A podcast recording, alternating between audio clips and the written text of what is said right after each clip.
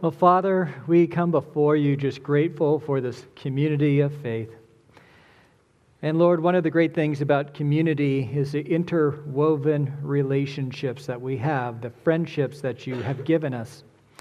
And Father, as I talk about a, a topic of frayed relationships, um, perhaps there'll be some past hurts that will be kind of you know, reminded in the hearts of these dear brothers and sisters. And I pray that this will just give them some holy perspective on what it means to have um, a Christ centered relationship and how to respond if you don't. Holy Spirit, help me to be clear.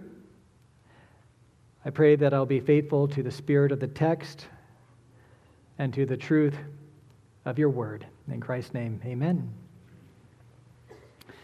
Well, the year was 1944, and Private Eddie Slovik was en route to the front lines when his unit came under enemy fire. He became separated from his unit and for six weeks dwelt in a small French hamlet that was occupied by the Canadian military police. His companion and fellow American, who was separated from the unit, began to clear up some of the confusion with the Canadian uh, military police, and they were transferred back to their American unit on the front line. And the day before he was going to be dispatched, he was a rifleman, he, he told his commanding officer that if you put me on the front lines, I will run away. When I'm under fire, I get nervous, terrified, I, I become too scared uh, to move. Well, his commanding officer understandably denied his request, commissioned him to go to the front line. And on that day, Private Eddie Slovik, despite the pleadings of his friends, decided that his mind was made up and he went to the back of the line and he gave a confession to a cook, which was then given to a commanding officer in which he told them that he intentionally left the unit when they came under fire because when there's gunshots and firings, he, he becomes paralyzed. He can't move. He was too scared. And so he was officially deserting the army. He told them, quote, I'll run away again if I have to go out there. Despite giving the chance to disavow that statement, he stood by it. And this created a real issue for the high command of the American military. Uh, at that point, they were about to go into a battle which would cost many American lives, and, and there was a growing number of American troops who decided that they'd rather be court martialed than go into combat. On top of that, the German counteroffensive, known as the Battle of the Bulge, took place and so there was a real fear and dread in the army, and the morale was dropping as more and more people decided that they were not going to fight and they'd rather be dishonorably discharged than face the consequences of going rifle to rifle with the Germans. And so on January 31st, 1945, they decided that Eddie Slovik would be executed by firing squad. He was the first and only American in World War II who was executed for the crime of desertion. And you can understand why. I mean, desertion has an impact on the rest of the people in your unit. They feel betrayed, they feel like they don't matter, uh, they feel unprotected and vulnerable. Paul would understandably feel this way as we read in 2 Timothy 4:16 that at my first offense no one came to stand by me but all deserted me. Now we find Paul in a Roman prison and there's a reason for this. In AD 64, a fire started at the Capena, Great, Capena Gate uh, in Rome that burned half the city of Rome. It was a colossal disaster, and Nero was regarded as the culprit. It was rumored that this was part of his design to clear land for some ambitious uh, building projects. Uh, some people speculated that he was singing as Rome was burning, and this created a, a, a political crisis for him. And so, to reestablish his reign, he decided to find a scapegoat. And there was a small sect of a tightly knit community that worshiped a Palestinian peasant. They were regarded as basically atheists as they denied the Roman gods. They were accused of having an all around hatred of mankind. Therefore, these Christians were arrested, persecuted, and executed. And Paul, their ringleader, when they were given a chance, would meet the same fate. And so, Paul, because he was a Roman citizen, was given the privilege of Roman justice. And so he had his first defense. This was called the, the first action. It would be like a, a grand jury trial where they would deliberate whether or not there's enough evidence to go ahead and go on with a full trial. Uh, this would be an opportunity for Paul to establish his innocence, to make it clear that he is not crazy, to perhaps broadcast his position. And when he went to trial, there, there might have been some expectations, right? This was the trial of his life. This was a chance to stand up for Christianity, to stand up for Jesus. And the presence of other Christians there would show the court that he's not just speaking for himself. I remember at my old church, we had a building project, and this was in deep blue Burbank, California, and we encountered an interesting problem. We didn't have enough parking spaces for our building as it was. We had to get a variance, and we're going to add more square footage to our building with this building project. So we had to get, a, get special permission from the city. And do you know what we did? We let everybody know when we would appear before the city, and the entire church packed out the conference room in City Hall. There were people overflowing in the foyer. And when they were voting on it, you, you kind of got the sense that the people in the room wanted to be the good guy. And I remember the guy casting the last vote and deciding it. He, he was smiling because he knew what would happen in that we erupted in applause. I mean, it was a great moment, right? You look at if you were on a trial yourself and, and you were possibly facing a death sentence, you would want friends to be there to look you in the eye to say, Yeah, it's going to be okay. We're here with you. You're not crazy, Paul to perhaps grant him some sort of legitimacy that he's, that he's not speaking on himself. This is a bigger movement than you realize. And yet we read, At my first offense, no one came to stand by me, but all deserted me. Now we know that some were dispatched, like Tychicus and Crescens and Titus. Luke probably wasn't there yet. But there was a contingent of Roman Christians who went into hiding and left Paul out to dry. They deserted him. Now, last week I, I talked about Christ centered friendships, and I discovered that I picked a few scabs. Um, when you talk about Christ centered friendships and the joy of it, um, sometimes it causes people to remember the Christ centered friendship they once had, as Nate brought up in the communion meditation. Uh, and, and sometimes there's some there's some pain when you feel deserted by those Christ centered friendships, which you thought was one. Perhaps you lost someone close to you. It was your hour of need, and that friend who you leaned on seemed to back, back away.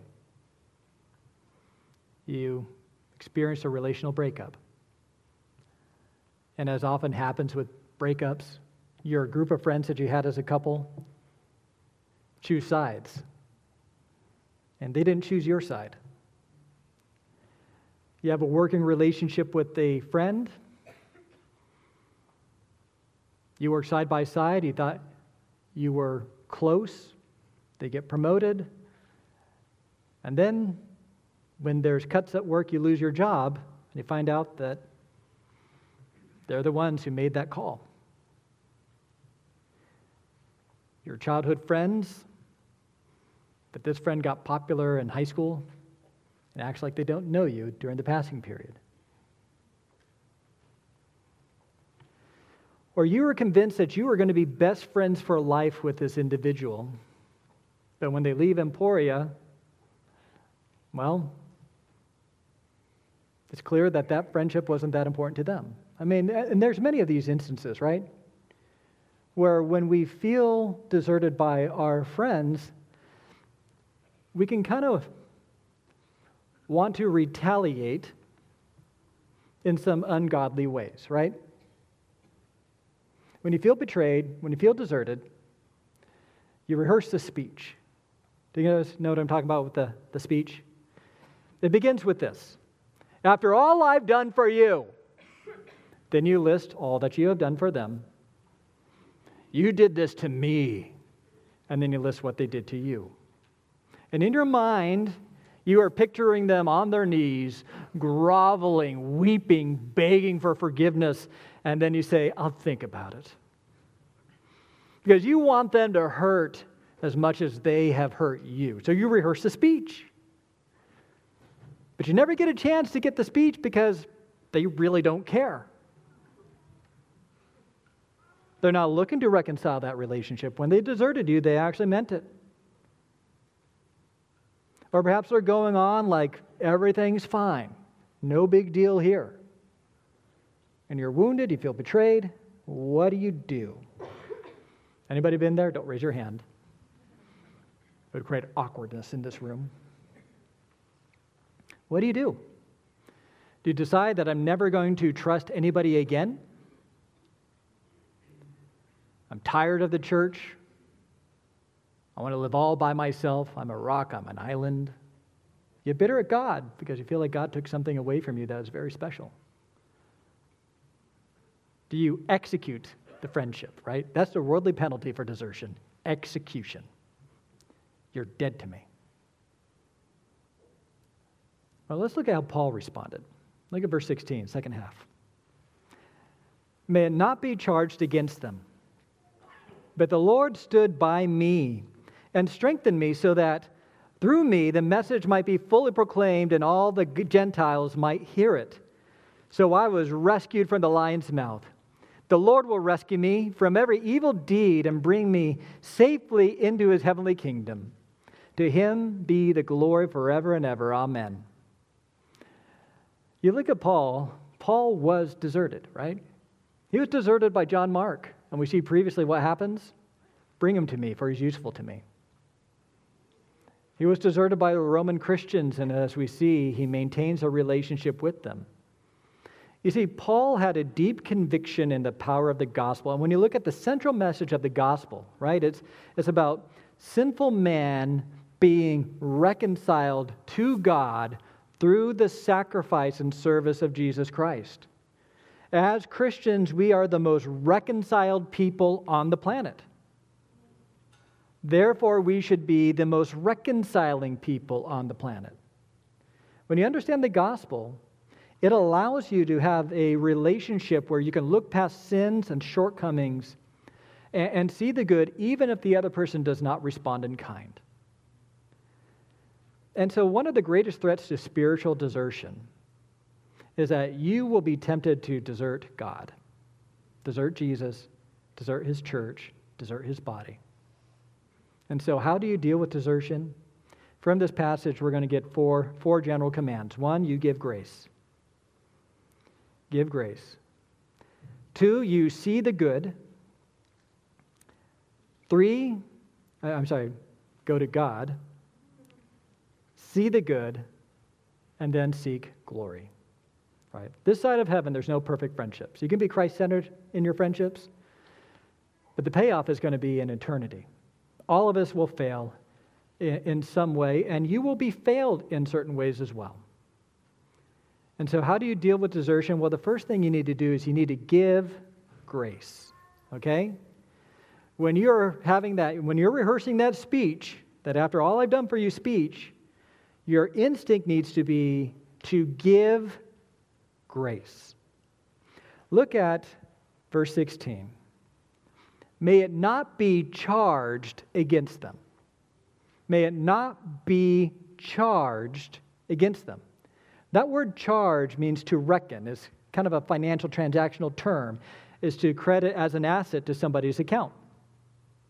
It's used famously in Romans 4 3. For what does the scripture say? Abraham believed God and it was counted or charged or reckoned to him as righteousness. God gave full credit to Abraham on account of his faith. And so when we look at what Paul is saying here is do not charge this heinous desertion against them. Don't call it into their account. It echoes what Stephen said. Remember Stephen? Stephen was the first martyr we see in Acts. He testified about the greatness of Jesus Christ. He made it very clear that the people he was standing in front of, those in Jerusalem, put their Messiah to death. They all got enraged. And remember, they gave their coats to Paul. Paul watched this man be falsely accused, maligned, and they are pelting him with stones.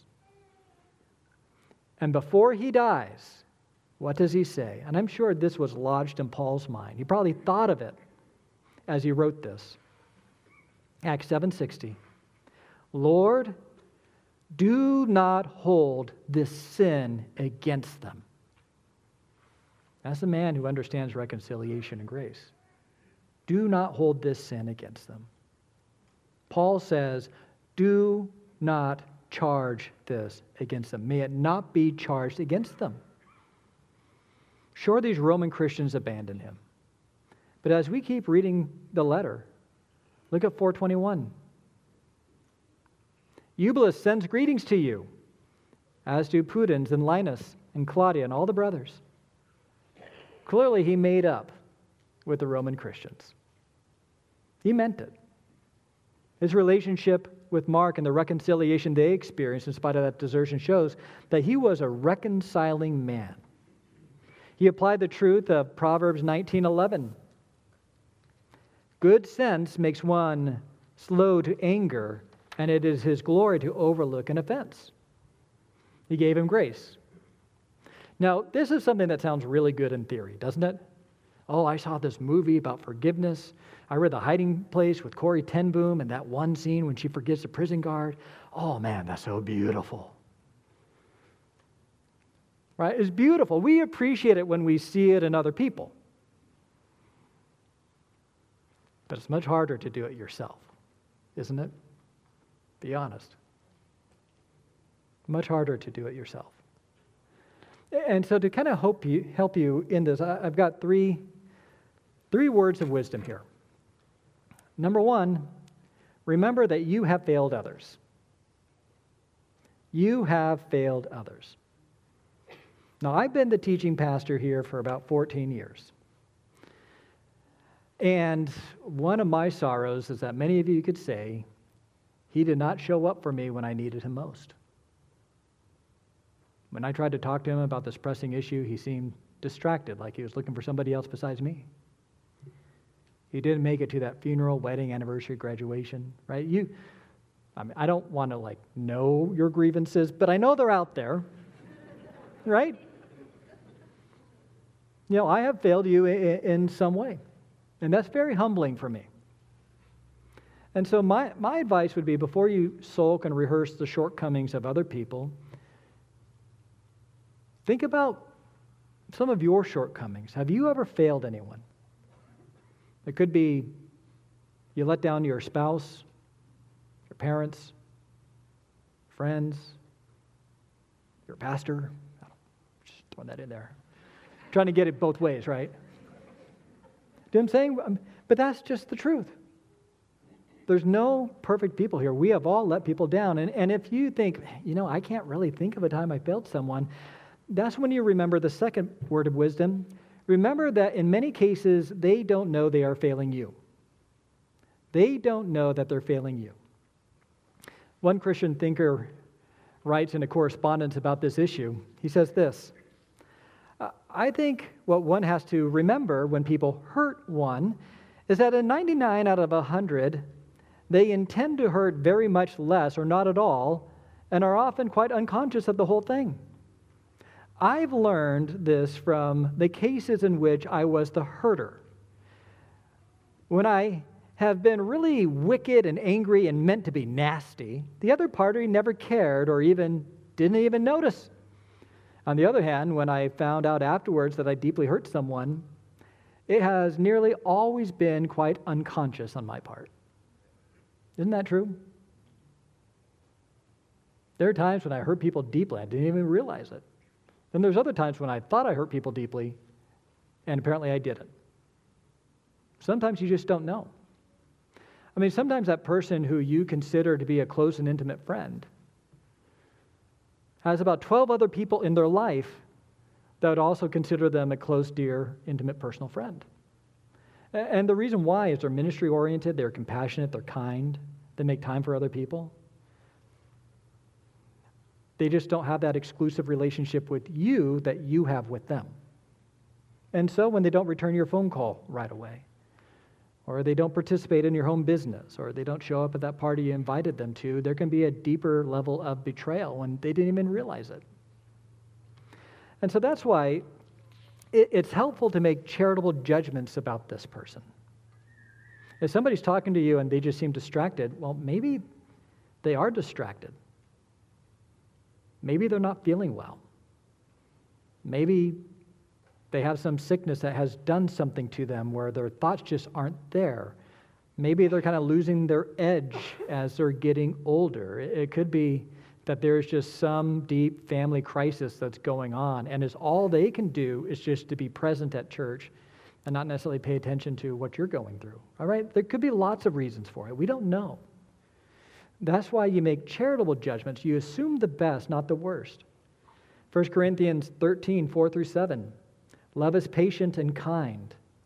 Love, is not, eh, love does not envy or boast. It is not arrogant or rude. It does not insist on its own way. It is not irritable or resentful. It does not rejoice at wrongdoing, but rejoices with the truth. Love bears all things, believes all things, hopes all things, endures all things. And then, thirdly, remember that they're human. In the case of Paul, he probably remembered that he was on trial and he was threatened with potential execution. Nero was burning Christians in garden parties. And so you can understand why somebody lost their nerve and decided that they didn't want to come out of the closet as a Christian when that could be a death sentence for them. Sometimes fear brings out the worst in us. We feel ashamed about it afterwards. It is what it is. They're only human. And you probably have done the same. So you give them grace. You give them grace. Secondly, when somebody deserts you, not only give them grace, you go to God. You go to God. Look at the contrast in verse 17. They deserted him, but the Lord stood by me and strengthened him. We didn't sing this today, but one of the great hymns is What a Friend We Have in Jesus. Right? What a friend we have in Jesus. And, and so often, it's easy to think that I don't need Jesus as my friend, I need my friends as friends. But the reason why God has given us spiritual friendships is to drive us to Jesus, right? That is the means to the end of, of following the Lord and going to Jesus. And, and it can be a temptation in many of our lives to think that what I really need is a friend. If I had a friend, then I would find comfort and encouragement and I can walk with Jesus. And Jesus is just saying, What am I? Chopped liver? And so, why did Paul want friends? He wanted friends so that he got encouragement. He wanted friends so that he would be strengthened, so that he can testify fully of the gospel. And you know what? In their absence, Jesus stepped in. He strengthened him. He helped him to honor him in the midst of that trial. Now, it's real easy for us to think okay, I know Jesus came and walked on the earth, and I know that he's with us always to the ends of the age. I know that. But there's no way that he can relate to what I'm going through. I mean, he's Jesus. Now, we don't say that out loud because we don't want people to think I'm a heretic, right? We just think of it inside. There's no way. I mean, I know he's a friend, but come on. He's invisible, he's out there. I feel all alone. And this is where we remember that the reason why Jesus is such a great friend is he knows exactly what you're going through. Really? Yes. How do you know?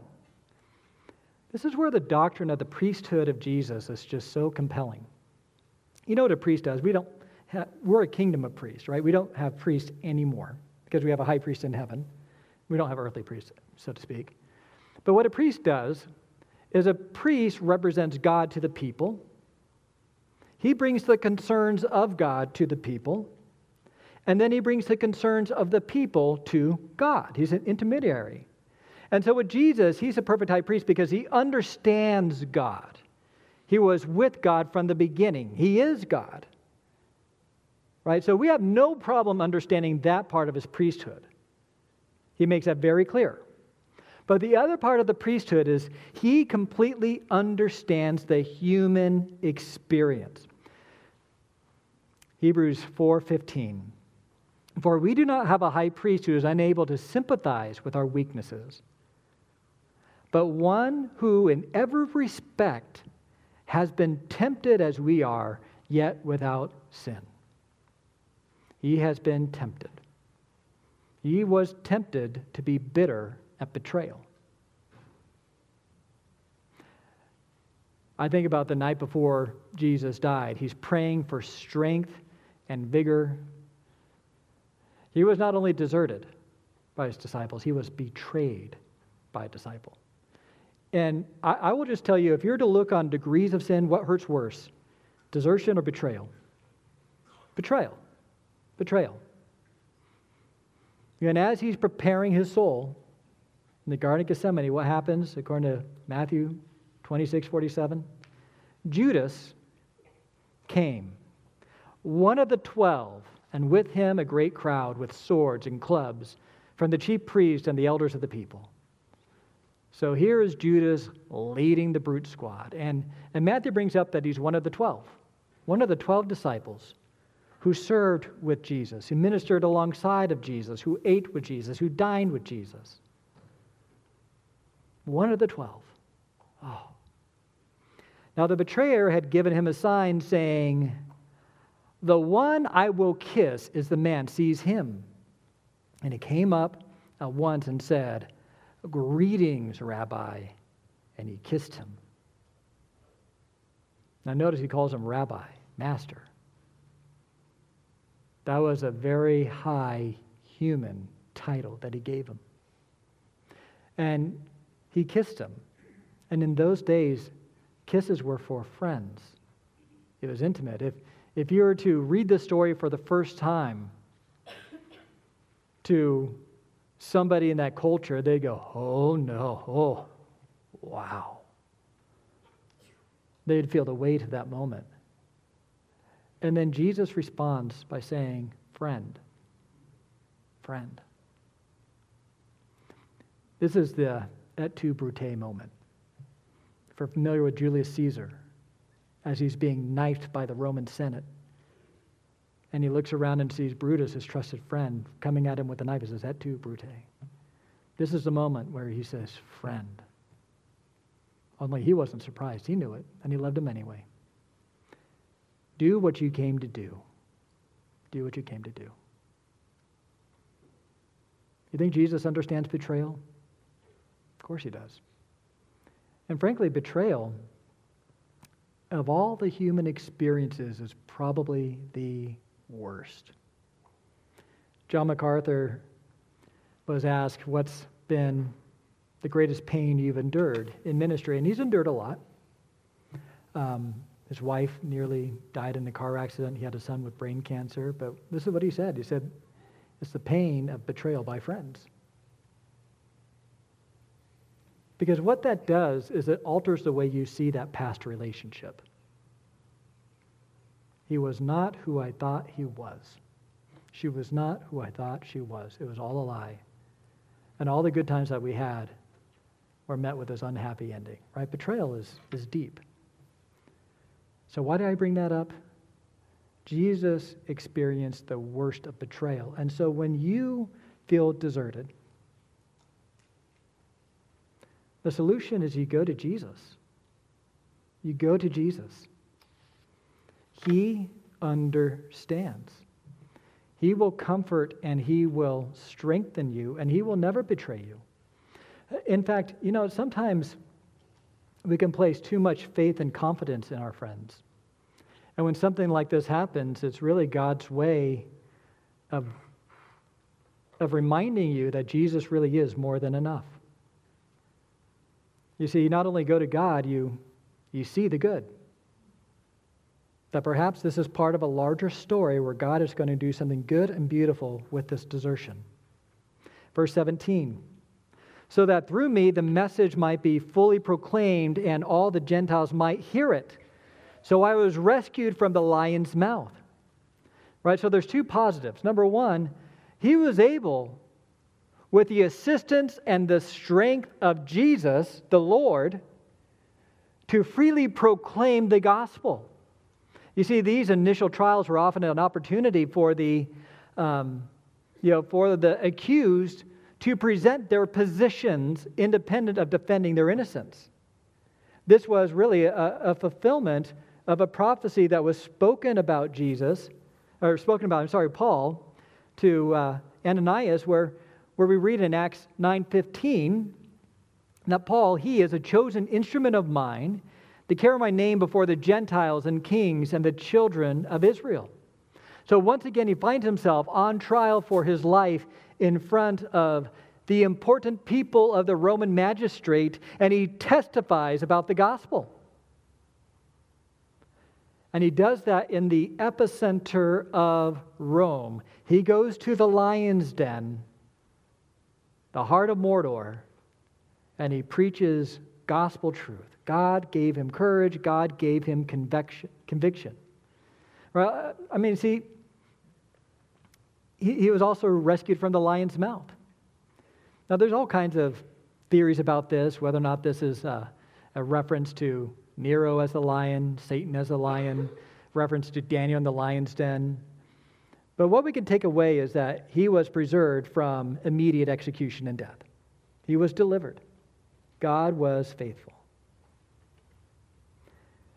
You see, through this, he saw that, that Christ was enough for him. Sometimes, when we really lean in on people, you lean in on the community, you believe that Christ plus my friend is enough. But Paul learned that Christ is enough. Christ is enough. That work of desertion was used to help him to have a greater and more glorious vision of the Lord. And it probably played a role in their lives as well. Paul was able to apply Romans 8:28, and we know that for those who love God, all things work together for good for those who are called according to his purpose. So don't allow desertion to harden you. See the good. And then you seek glory. Seek glory. After rehearsing the Lord's faithfulness to him, what does he say?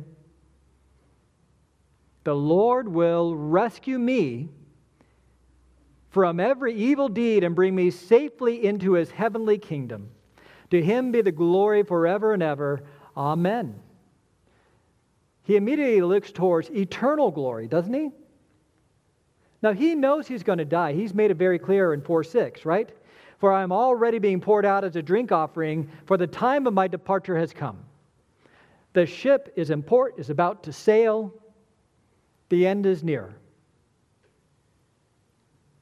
But he knows that the Lord preserved his faith, and he saw many people fall away, didn't he? He saw Demas fall away, Alexander fall away, but the Lord is preserving and protecting him, and he will arrive safely in the heavenly kingdom. See, Paul understood that the purpose of these Christ centered friendships was to strengthen and to encourage, right? To stimulate one another to love and good deeds preparing for the day that is drawing near, that through all of these means, God has prepared him for that.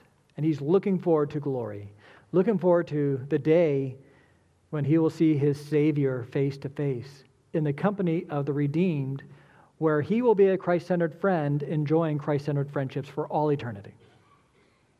And this causes him to just give a little doxology of praise. To him be glory forever and ever. Amen.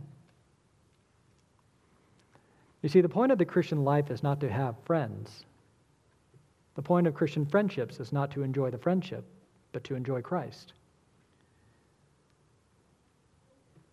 Having great friendships is wonderful, but they are a means to an end. And you have to make sure that you don't put your hope in the means rather than the ends. If you're devastated at this desertion, if it causes you to fall away from Christ and his people, then the means has become the end. Does that make sense? Paul's purpose for friendship and his whole life was to give God glory. And that actually made him a better friend. Years ago, there was a friend of mine who was dispatched to the hospital and had to stay there for a very, very long time. And I'd visit him intermittently, not as much as I would like. But I remember every time I would visit him, he would just say, God is so good. He is so faithful. He is so good. And that had multiple impacts on me. Number one, I was deeply encouraged to see him as faithful, as my friend celebrated the faithfulness and goodness of God in an unreal circumstance. And secondly, I never got the sense that I was going to disappoint him. Because his hope was not in me, his comfort was not in me. His hope was in Christ. You see, when you seek glory and your hope is really in Christ, it makes you a better friend because you are undisappointable. Now, that's not to say that there's not a place for a lament when you feel pain and betrayal. That's not to say that you shouldn't take steps to try to repair a relationship that's broken. But you don't do it because you want them to make things right with you, but you want them to make things right with the Lord. So instead of being bitter, angry, and wanting to pull out the firing squad, when you feel desertion, you give them grace, you go to God, you see the good, and you seek glory. Now, I want to be clear here. This doesn't necessarily mean that you just keep a stiff upper lip and that's it. A move on. Sometimes when there is desertion, the other person may not know it. You may have to address the elephant in the room and make overtures towards real reconciliation. One of the great mistakes people can make is they just kind of let this little root of bitterness just grow and don't even address it in the unsuspecting friend. Remember, a lot of times people don't know that they hurt you or abandoned you. So it's worth talking to them, but you do so with a heart for reconciliation. One example of this is Job. You guys know about Job? Job was a righteous man who was a topic of discussion between Satan and the Lord. And Satan made it very clear that the reason why Job is walking with the Lord is because of the unusual amount of favor that the Lord has placed upon him. You pull back the favor, you pull back the blessing, you take away his wealth and, and his family and his health, he will drop you like a rotten sack of potatoes. And so, to prove a point, the Lord says, Go ahead. And Satan does his worst. And for a week, remember the friend sat with him to comfort him? Job rejoiced in their presence. And then they spoke. And he lamented in their presence. And what they were doing is basically saying, Job, you must have done something pretty bad. What is it? Because you can understand that, right? When you see somebody suffering, they're going through cancer or something like that, you want to comfort them, but you're also thinking, how can I make sure I don't get that? Must be their diet. You know, the reason why they got that is because they did this activity. They don't exercise enough. And, and if I can control this variable, I'll be okay. Well, what they were thinking is, he must have sinned against God in, in some way. God must have done it. And if I can avoid it, then I will escape that kind of judgment and wrath. And so they weren't comforting Job with these accusations, they were comforting themselves with these accusations. And Job maintains his innocence. He says, I'm not perfect, but I have not sinned like you're accusing me of. He waits for the Lord to answer, and the Lord answers him in a whirlwind, puts him in his place. That must have been a very intense 15 minutes for Job. Can you imagine? Okay, I get it. No, you don't, Job. And then he goes on again. And at the very end, in Job 42 7, after the Lord had spoken these words to Job, the Lord said to Eliphaz the Temanite, My anger burns against you and against your two friends, for you have not spoken of me what is right, as my servant Job has. And he tells him to take seven bulls and seven rams to Job and have him offer them up as a sacrifice. And then Job is to pray for them, which he did. Job was willing to forgive repentant friends. Now, the Lord may not tell your friends to go to you and repent. Sometimes you have to tell them. Luke 17:3 Pay attention to yourselves. If your brother sins, rebuke him and if he repents, forgive him. Sometimes you need to talk to them. Now, I want to give you a qualifier, okay? Feeling hurt may not be proof of their sin. Feeling hurt may not be proof of their sin, might be proof of your sin. Someone really deserted you, really deserted you, then you bring it to their attention. And the goal is not to make them feel bad, is not to make them hurt. That's not reconciliation, right? That's basically tit for tat. You hurt me, I hurt you. That's not the goal. The goal is to absorb the hurt because you want to reconcile the relationship. You want to give them a chance to extend grace. I remember as a young Christian, my first summer back, I converted in the winter of my freshman year. I underwent a very large transformation, and I spent my first summer at home in the company of all my friends who knew the old Dave. And I was a very different person. They described me as a Bible thumper from hell. Like I'm a Bible thumper, but not from hell, you know. And there was this growing tension in our friendships where I would not partake of what I used to partake in and do the things I used to do or talk about what I used to talk about. And, and I had friends who were atheists at the time who um, were really troubled by it didn't like what my faith was doing to me. And I will confess, I was young, fanatical, belligerent. I mean, I was ready to save the world. But not all my friends were that way. I had some Christian friends, including one who invited me to the Christian ministry at KU that was instrumental in my salvation. And we were still friends in, in college, and we were still growing. Well, there was one night we all got together for a movie night, and one of my friends decided that we needed to watch Menace II Society. Not sure if you've ever seen that movie, don't recommend it. But it's one of those ghetto tragedies, right? That shows the hopeless life of the ghetto. You have the main character who finds some way to get out of the ghetto at last. And the day before he leaves, he dies in a drive by shooting. Not a good party movie, by the way. It was like, oh, that stinks. And I remember my friend, he got up afterwards, he recommended the movie and says, This movie shows that we need to address the issues in the inner city. We need more education. We need more funding. We need business development. He kind of went through, I was on the debate team with him. So he had this whole like three point debate platform that we needed to do.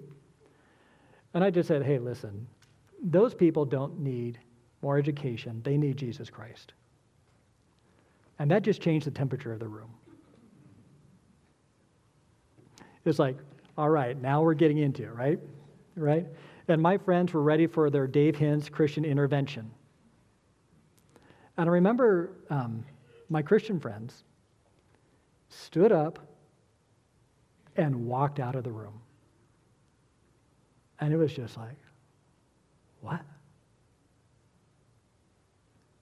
And the one who went to KU with me approached me a couple weeks later, and she was in tears, and she just said, I've been going over that night over and over again, and I am so ashamed. I'm just so ashamed. And it was something that the Lord used to realize that she just, she believed the gospel, but not really. And, and I had my sin too, being judgmental, self righteous. I was kind of in my cage stage, to, so to speak. But you know what? It was something where, of course, I would forgive her because that is the whole point of the Christian life. When you think about it, all of us are deserters. We have all deserted God. We have all turned our back on God. And justice for a deserter is to turn your back on them. But God, in his kindness, sent his Son, who was perfectly faithful, never deserted God. And when he went to the cross, what did he utter? My God, my God, why have you forsaken me? Because we turned our back on God, God turned his back on Christ so that he could pay that full payment, so that Christ could be our substitute, so that Christ would receive the execution for desertion instead of us. And now we can follow the risen Savior. We have been forgiven of divine desertion. And so, what do you do when somebody deserts you in your hour of need? That's where you go to the gospel. God will give you the strength to desert them, and in their absence, the Lord Himself will be with you in your darkest hour. Christ will never desert you. Let's pray. Father, we are we're grateful for this word. And just a reminder that Christ, you really are enough. And Lord, while we love our friends, while we want to be good friends, we fall short in so many ways. And I just pray that there'll be a culture of grace, that when desertion does happen, we won't charge it against others, that we will see the good that you can do and even understand that you are more than enough. And I pray for anyone who you know, might be experiencing some pain right now, that they will go to you and that you might use these words, use scriptures, perhaps use the words of other friends to minister to their hurts. And that all the desertion we experience will ultimately drive us to you. In Christ's name, amen.